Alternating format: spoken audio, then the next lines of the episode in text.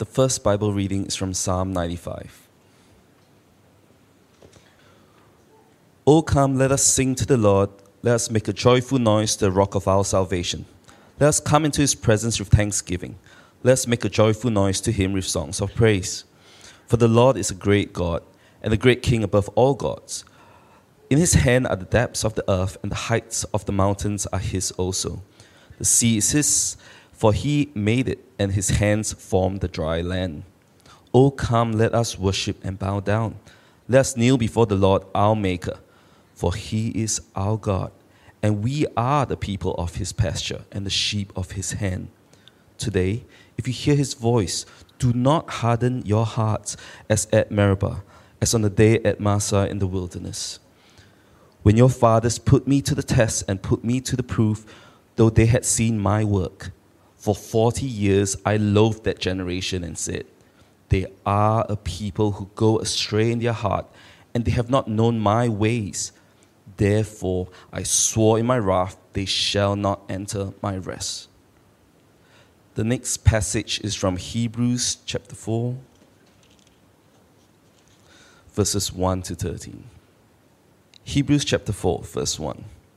Therefore, while the promise of entering his rest still stands, let us fear lest any of you should seem to have failed to reach it. For good news came to us just as to them, but the message they heard did not benefit them, because they were not united by faith with those who listened. For we who have believed enter that rest, as he has said, As I swore in my wrath, they shall not enter my rest although his words were finished from the foundation of the world. For he has somewhere spoken of the seventh day in this way, and God rested on the seventh day from all his works. And again, in this passage, he said, They shall not enter my rest. Since therefore it remains for some to enter it, and those who formerly received the good news failed to enter because of disobedience. Again, he appoints a certain day, today, saying through David, so long afterward. In the words already quoted, today, if you hear his voice, do not harden your hearts. For if Joshua had given them rest, God would not have spoken of another day later on. So then, there remains Sabbath rest for the people of God. For whoever has entered God's rest has also rested from his works as God did from his. Let us therefore strive to enter that rest, so that no one may fall by the same sort of disobedience. For the word of God is living and active, sharper than any two edged sword, piercing to the division of soul and of spirit, and of joints and of marrow, and of discerning the thoughts and intentions of the heart.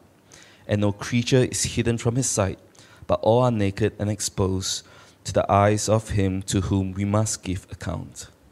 Gracious God, your word is alive and active, sharper than any double edged sword Today, when we hear your voice, deliver us from hardness of heart. Help us to put away everything that keeps us from persevering in your way for the sake of our Lord Jesus Christ. Amen.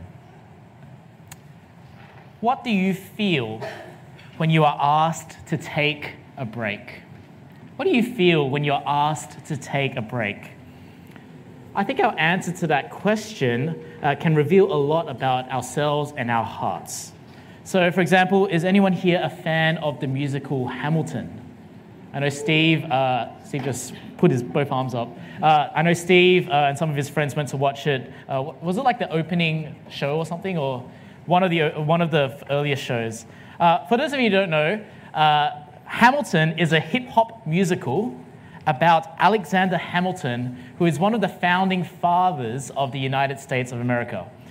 And uh, musicals normally have two acts. In the second act, uh, Hamilton is serving as the Secretary of the Treasury. And he's frantically working his butt off trying to uh, put together this big and important financial plan. And when Hamilton is asked by his wife and his sister in law to take a break, uh, it's also the name of the song, this is his sung reply I have to get my plan through Congress. I'll lose my job if we don't get this plan through Congress. I can't stop till I get this plan through Congress. Does this resonate with you? Maybe you're not the US Secretary of the Treasury, but you feel like the weight of the world is on your shoulders. And if you were to actually take a break, then you feel like everything would come crashing down. Or maybe when you're asked to take a break, you think of another Hamilton, uh, the warm sands and beaches of Hamilton Island. Uh, last Saturday, when Steve told me he was going to Hamilton, I thought of the island, not of the musical. Uh, maybe you think of the sands of Hamilton Island, or maybe any of the other holiday destinations that have been showing up on your friends' Instagram feeds. You know, Singapore, Vietnam, New Zealand, Japan, South Korea, Switzerland, Italy, Hawaii. Wherever it is, you're ready right now to get away from the hustle and bustle of your life here. You long to escape so that you can take your mind off everything and just relax. Do either of these resonate with you? I know there have been times in my life where uh, I felt both. And neither response is wrong in and of itself. You know, it's, it's good and it's loving to be faithful with what you're responsible for, and so you need to get your things done. It's also right and appropriate to take your leave days so that uh, your leave days or your semester breaks so that you can uh, rest and recuperate from a hard uh, period of work. But I think knowing how we might ex- instinctively respond to the suggestion to take a break and to rest will be helpful for what we're about to hear from God's word this morning. So I'm going to suggest that we take a break now and it would be great if you could turn with the people around you, introduce yourself if you haven't met them before, and share with them which way you would feel inclined when you're told to take a break. I'll give us 60 seconds and then we'll come back. That's about 60 seconds. I wasn't really counting, it just felt like 60 seconds. Maybe do a quick straw poll. Hands up if you feel like Alexander Hamilton when you're asked to take a break. Here's all the workaholics around here. Hands up if you think of Hamilton Island or any other holiday destination. Hands up if you don't think. Yeah, great. Um, this morning, we're in the second sermon of our two shot series where we're collectively taking a breath, uh, taking a deep breath before the year ramps up uh, with all the busyness of our, of our years. And we're taking the time to reflect on the idea of rest. And last week we spent some time in Psalm 23, and Steve helpfully uh, showed us from Psalm 23 how we uh, can be comforted with the truth that Jesus is our good shepherd. Uh, he is the one who laid down his life for his sheep. And is ultimately in him, as his sheep, that we can find peace and quiet and refreshment. This week, we're looking at Hebrews chapter 4. And we're going to delve deeper into what God's rest looks like for us now with Jesus as our good shepherd. So that's kind of how they're linked. And from the outset, can I say that our Bible passage for this morning may be quite confronting? And it'll be confronting because it challenges us with this question Do you believe that God has given you rest? Do you believe that God has given you rest? And I think immediately we can see how our response uh, to the suggestion early to take a break may indicate how we might feel about this question. Are we hesitant to take a break because we don't trust that God has enabled or perhaps even allowed and permitted us to truly rest? Or are we so obsessed with the next big holiday escape because we don't think that anything else, not even God, can give us the rest that we truly need? Do you believe that God has given you rest? My prayer is that as we wrestle with our passage this morning, you will be assured in your heart that God has indeed given you rest. uh, and that from that you might feel empowered and liberated to enter that rest. Uh, but uh, before we uh, jump in, just a brief note of explanation about this sermon. Typically, at, our, uh, at SLE, our sermons are what are known as expository sermons. Uh, this means that we preach on a one particular Bible passage, and we preach week to week uh, through a book or a chunk of the Bible, passage by passage. Uh, but sometimes, sometimes it's good for us to take a, a more topical or systematic approach to hearing from God's word. Uh, this approach is different, uh, but it is a no less biblical approach. And at SLE, we don't do it too often, but every so often it is good for us to focus in on a particular topic or a particular doctrine. And so this morning, I will be preaching from Hebrews 4, but it may sound more like a topical sermon rather than an expository one uh, because of the nature of this sermon series, and also because we're going to focus particularly on what this passage has to say about rest. And Hebrews 4 is actually a fantastic passage to turn to when thinking about rest, uh, because uh, as, as we've read, it actually invites us to consider how the idea of rest has been revealed and developed throughout the whole story of the Bible all the way from the time of creation through to God's covenant promises and ultimately in the fulfillment of God's plans to the world in Jesus. And so, with that preamble out of the way, let's jump in. Grab your Bibles, keep it open in Hebrews chapter 4. And immediately, when you look at verse 1, we learn two things about God's rest.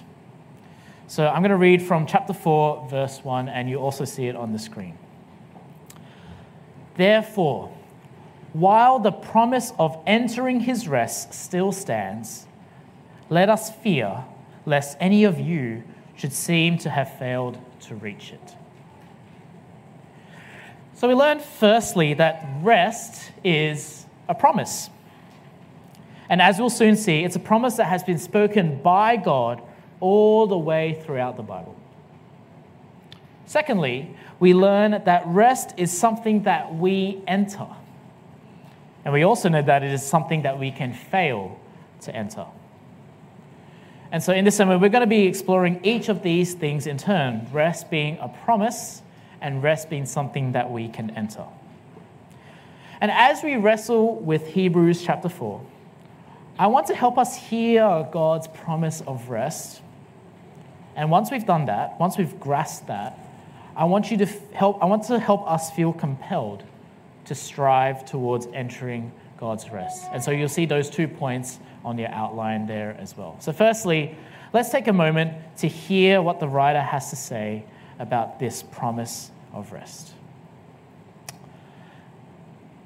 Now, we know that uh, when there's a promise, there are usually two parties to the promise, right? There's the promise maker, and there's the promise receiver. And it's clear if you read a little bit before and after Hebrews chapter 4, verse 1, that the promise maker is God. It is God's promise, God's promise of rest. But who are the promise receivers? That one's a little bit more difficult. So let's uh, have a read on from verse 2. I'm going to read from verse 2 to verse 5. For good news came to us just as to them. But the message they heard did not benefit them because they were not united by faith with those who listened. For we who have believed enter that rest. As he has said, As I swore in my wrath, they shall not enter rest, although his works were finished from the foundation of the world. For he has somewhere spoken of the seventh day in this way and God rested on the seventh day from all his works. And again, in this passage, he said, They shall not enter my rest. Now, do you know how if you lose something, the first thing that you try and do is retrace your steps? Where did I last see this thing, or where did I last use this thing? That's sort of what the writer to the Hebrews is doing in these verses. He's kind of retracing the steps of the recipients of God's promise. And so he begins by saying that uh, those of us who have heard and accepted the good news of the Christian gospel have received God's promise of rest. But you see there in verse 2 before the good news came to us, it came to them. And by them, the writer is referring to God's chosen people of Israel, and specifically to those who had been rescued from slavery in Egypt. Uh, we know this because the writer is quoting from verses 3 and verses 5 from Psalm 95, uh, which we read uh, together earlier. And Psalm 95 uh, recalls the time that the people of Israel hardened their hearts towards God whilst they were traveling in the desert. Now, God had rescued them from Egypt, away from slavery, and He had promised to lead them to their promised land, and He had promised that in this land they would receive rest. But the Israelites doubted this. Even though they had just witnessed God's amazing power in rescuing them from Egypt. And so, as we learn in Psalm 95, God swore in his wrath that that generation would not enter his rest. And so, for 40 years, they wandered the desert. The, the trip was meant to only take eight days, it took 40 years. And those 40 years were so that every single one of that generation, except for Joshua and Caleb, would eventually die off. And so we take the step from us, those who have received the promise by believing the good news, to them, those Israelites who do not believe in God's promised us.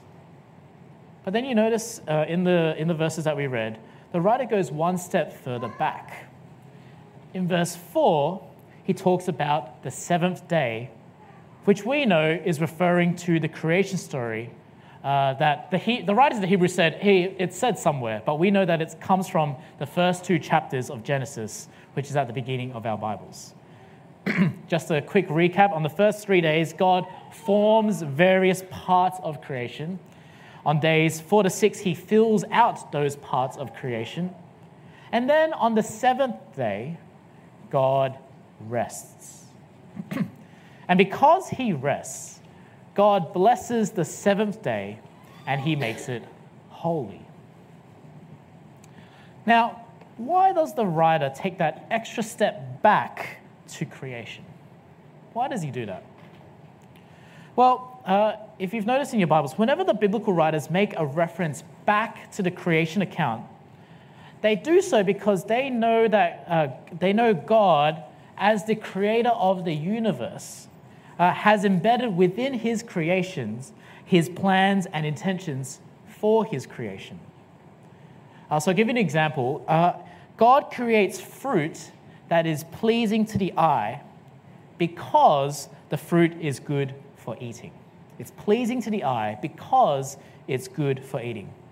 There's a reason why fruits are colorful and fun, and vomit and poo are not.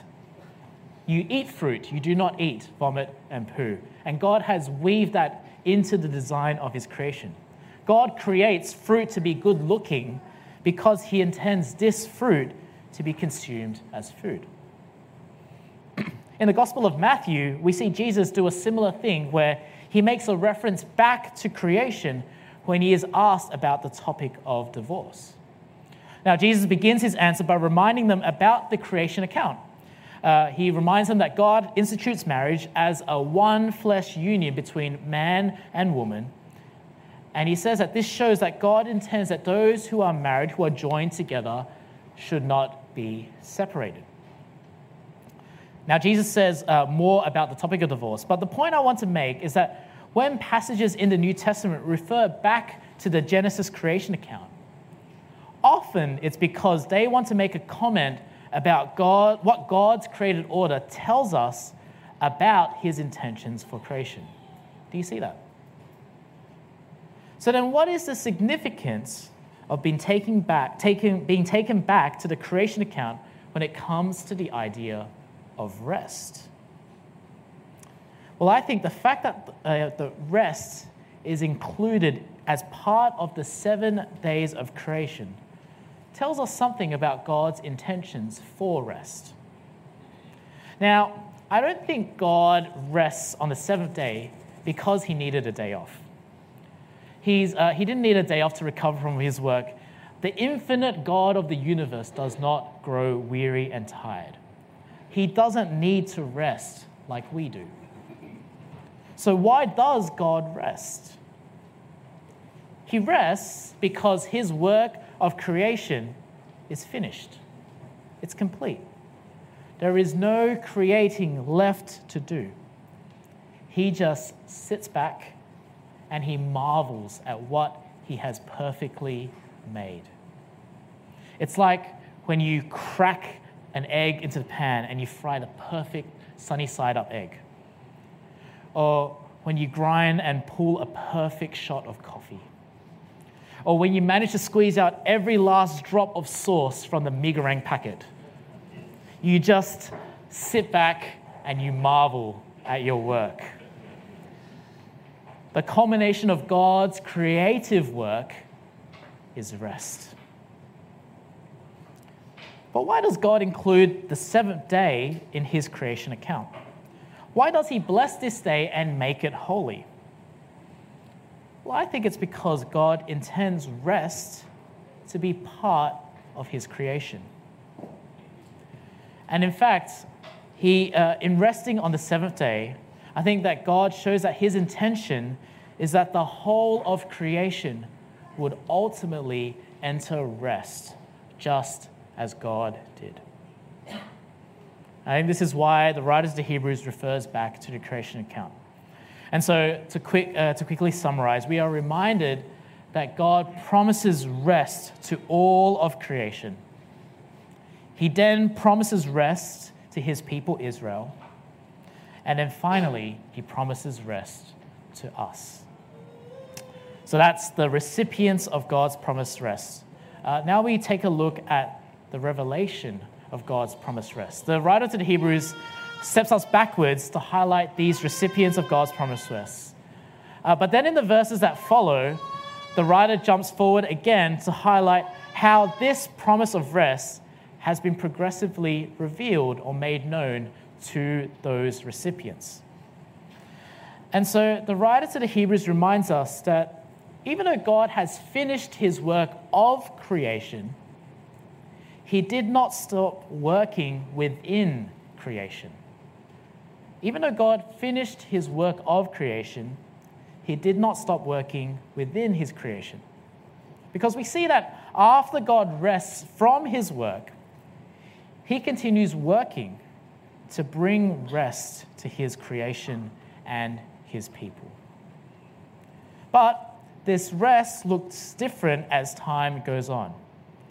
Now, the writer liked, the writer of Hebrews like this backward step things. He does this backward step thing again uh, through verses 7 to 9. But for the sake of our brains, I think I'm going to do that reverse so that we follow God's promises in a chronological order, if that makes sense. If it doesn't, I hope it will make sense as I go through. So we're going to start in verse 9. And we are reminded in verse 9 that God's promise of rest, uh, God, the promised rest of creation, is first communicated to God's people through what was known as the Sabbath law. The Sabbath law is where every Israelite was to rest from their work every seventh day. And the Sabbath uh, was modeled on God's pattern of rest in creation. God rested on the seventh day. The Israelites are also to rest on the seventh day. And the Sabbath was designed uh, to point God's people forwards towards their ultimate rest in creation. So, verse 9, we see uh, that God communicates, reveals what rest looks like through the Sabbath. Now, for the Israelites wandering the desert for 40 years, he promises to lead them into the land of Canaan in order to give them rest. So, rest looks like entering their promised land. And after that first disobedient generation passes on, Joshua does ultimately lead the Israelites into this promised land. You can read about that in the book of Joshua. Finally, finally, in the promised land, God's people were free from the power of Egypt and they were free to worship God in their own land.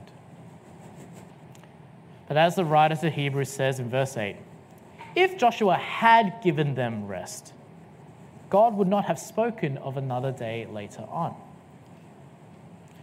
And we do know that later on, generations after Joshua, uh, God does speak another promise of rest, this time to King David through the prophet Nathan. God promised to King David rest from all the enemies that were troubling the Israelites as they resided in their promised land, so that they could freely worship him. But because of their disobedience, because of the disobedience of the Israelites, because in fact they worshiped the gods of their enemies instead of God, the one who saved them, the kingdom of Israel would ultimately fall to their enemies. And the, king, and the people of God would be exiled out of their promised land and forced to live in enemy territory. But as we saw in verse 7, in the midst of their exile, God would say through David, in the words of Psalm 95 Today, if you hear his voice, do not harden your hearts. The writers of the Hebrews invites us to take this bird's eye view of God's promises of rest. You see, when we zoom in on each of those things, uh, we see that rest takes several forms. It takes the form of the Sabbath, it takes the form of the promised land. It takes the form of safety from enemies. But when we zoom out and we see all of those in the context of God's big picture, big story of the Bible, we see that all of these promises ultimately stem from God's rest from creation. And they ultimately point towards creation entering God's rest. Because what these forms of rest all have in common is that they all intended to give God's people the time, the space, and the opportunity to worship God. To worship Him by resting and marveling not at their work, but marveling at their Creator. It gave time for them to worship God to marvel at their Creator and to marvel at the ultimate rest that God, their Creator, was working in His creation to bring to His creation. God has spoken words of rest for generations, ever since the beginning of creation. But now, today, how does He speak His promise of rest? He speaks through his Son. God's ultimate promise of rest come from the lips of Jesus, our good shepherd. He calls all who are wearied and burdened to come to him, and he will give us rest. And friends, not just the rest from the labors of our work or the labors of our study. No, Jesus takes the burden of our sin and he takes it all the way to the cross. And what Jesus achieves in his death and in his resurrection is the ultimate rest that God's creation has been groaning for all this time. You see, God's plan to bring ultimate rest to his creation finds its fulfillment in Jesus. By taking on the burden of our sins, Jesus has given true rest to our wearied, sin laden souls. By his resurrection from the dead, Jesus has secured rest for God's creation and for us, his people. And so, friends, when we hear his voice calling us to come to him for rest. We hear good news, don't we? Jesus has given us the promise of eternal rest.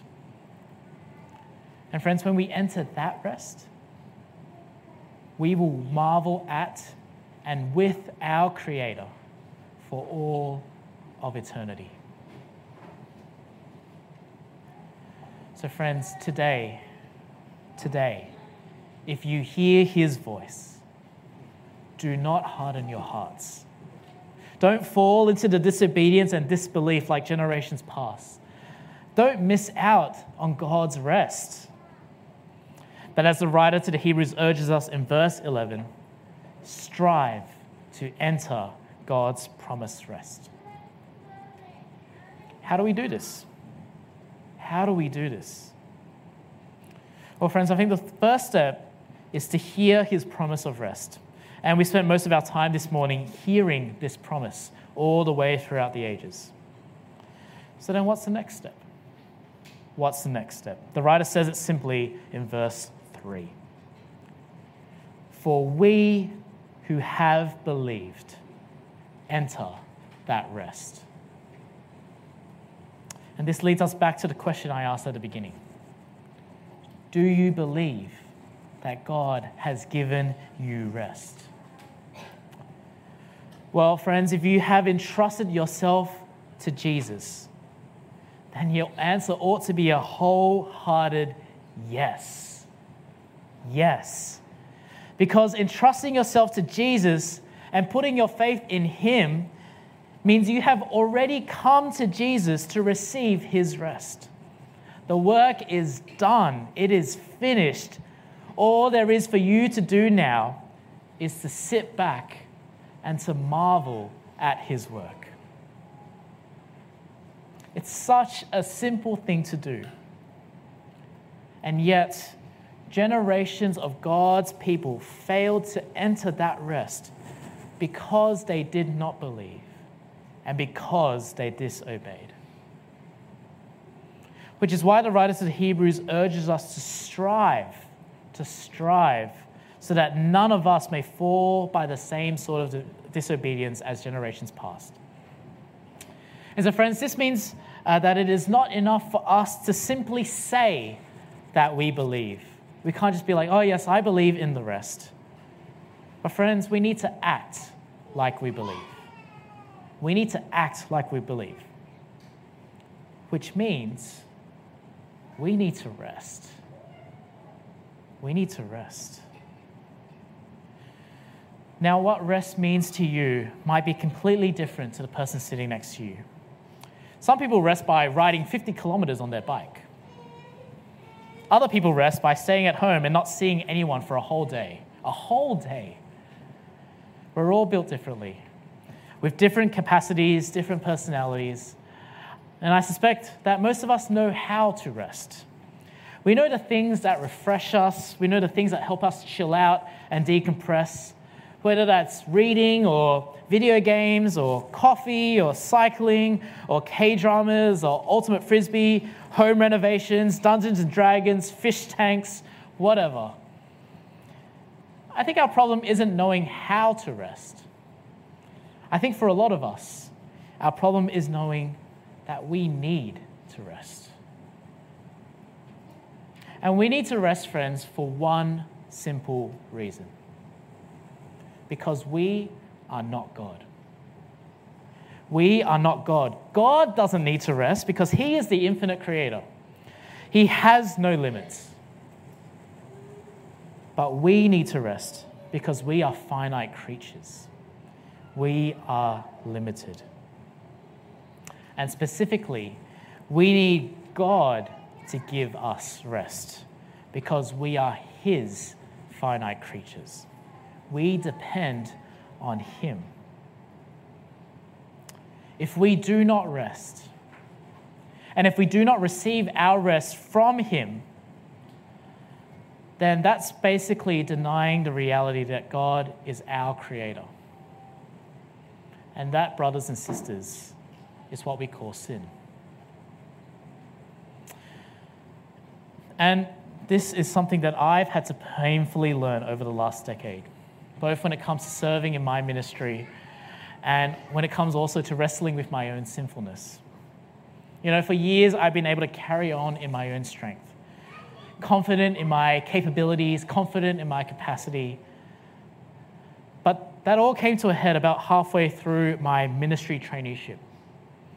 Because at that point, I hit a wall. I remember feeling so tired, so burdened by the weight of what I was doing and what I was being in ministry. I also remember feeling so unworthy because I couldn't get a, a, handle over my own sinful behavior. And I remember how I managed to come out on the other side. Firstly, I got some sleep. You'll be amazed at how much sleep can actually just do for you. But secondly, I let things go and I entrusted them to God. It was okay that that thing didn't get done. God is powerful enough to use what I didn't do for his glory. Thirdly, I prayed. And I asked others to pray for me. I asked them to pray that God will give me deep, nourishing, spiritual rest. And over time, I learned and I experienced what it meant to be a creature to be a creature who needs sustenance and grace from his creator. And friends, it's something I'm still learning to this very day. I'm still learning and experiencing what it means to be a creature who is sustained by his creator. Brothers and sisters, it is only when we repent of our sinfulness and embrace the truth of our creatureliness that we can truly embrace God's promise of rest. Which is why it is so important, so important that we rest. Resting reinforces the truth of our creatureliness, and resting reinforces the reality of God's promise for rest. You see, when we rest, we acknowledge that God is the creator who promised rest to his creation. When we rest, we trust that God is the one who will bring his promised rest to his creation. When we rest, we remember that God has already achieved his promised rest in the work of Jesus. And when we rest, we anticipate the promised rest that is to come when we rest, we believe that God has given us rest, both now and forever. So, how do we enter God's rest? We enter by hearing his promise of rest. We enter by believing that he has given us a rest. We enter by obeying his call to rest. Brothers and sisters, today, if you hear his voice, do not harden your hearts. But listen to these words of Jesus. Come to me, all you who are weary and burdened, and I will give you rest. Let me pray. Heavenly Father, creator of heaven and earth, we pray that you would hear, that we would hear your promise of rest, that we would believe you have given us rest, and that we would heed the call of Jesus to come to him for rest. Father, for those of us who are wearied and burdened by sin, by the hustle and bustle of our lives, by our worries and anxieties in this world, we pray that we might trust in your unchanging grace and that we might that you might give us the rest that we truly need in Christ as we strive to live now and enter your eternal rest. In Jesus name we pray. Amen.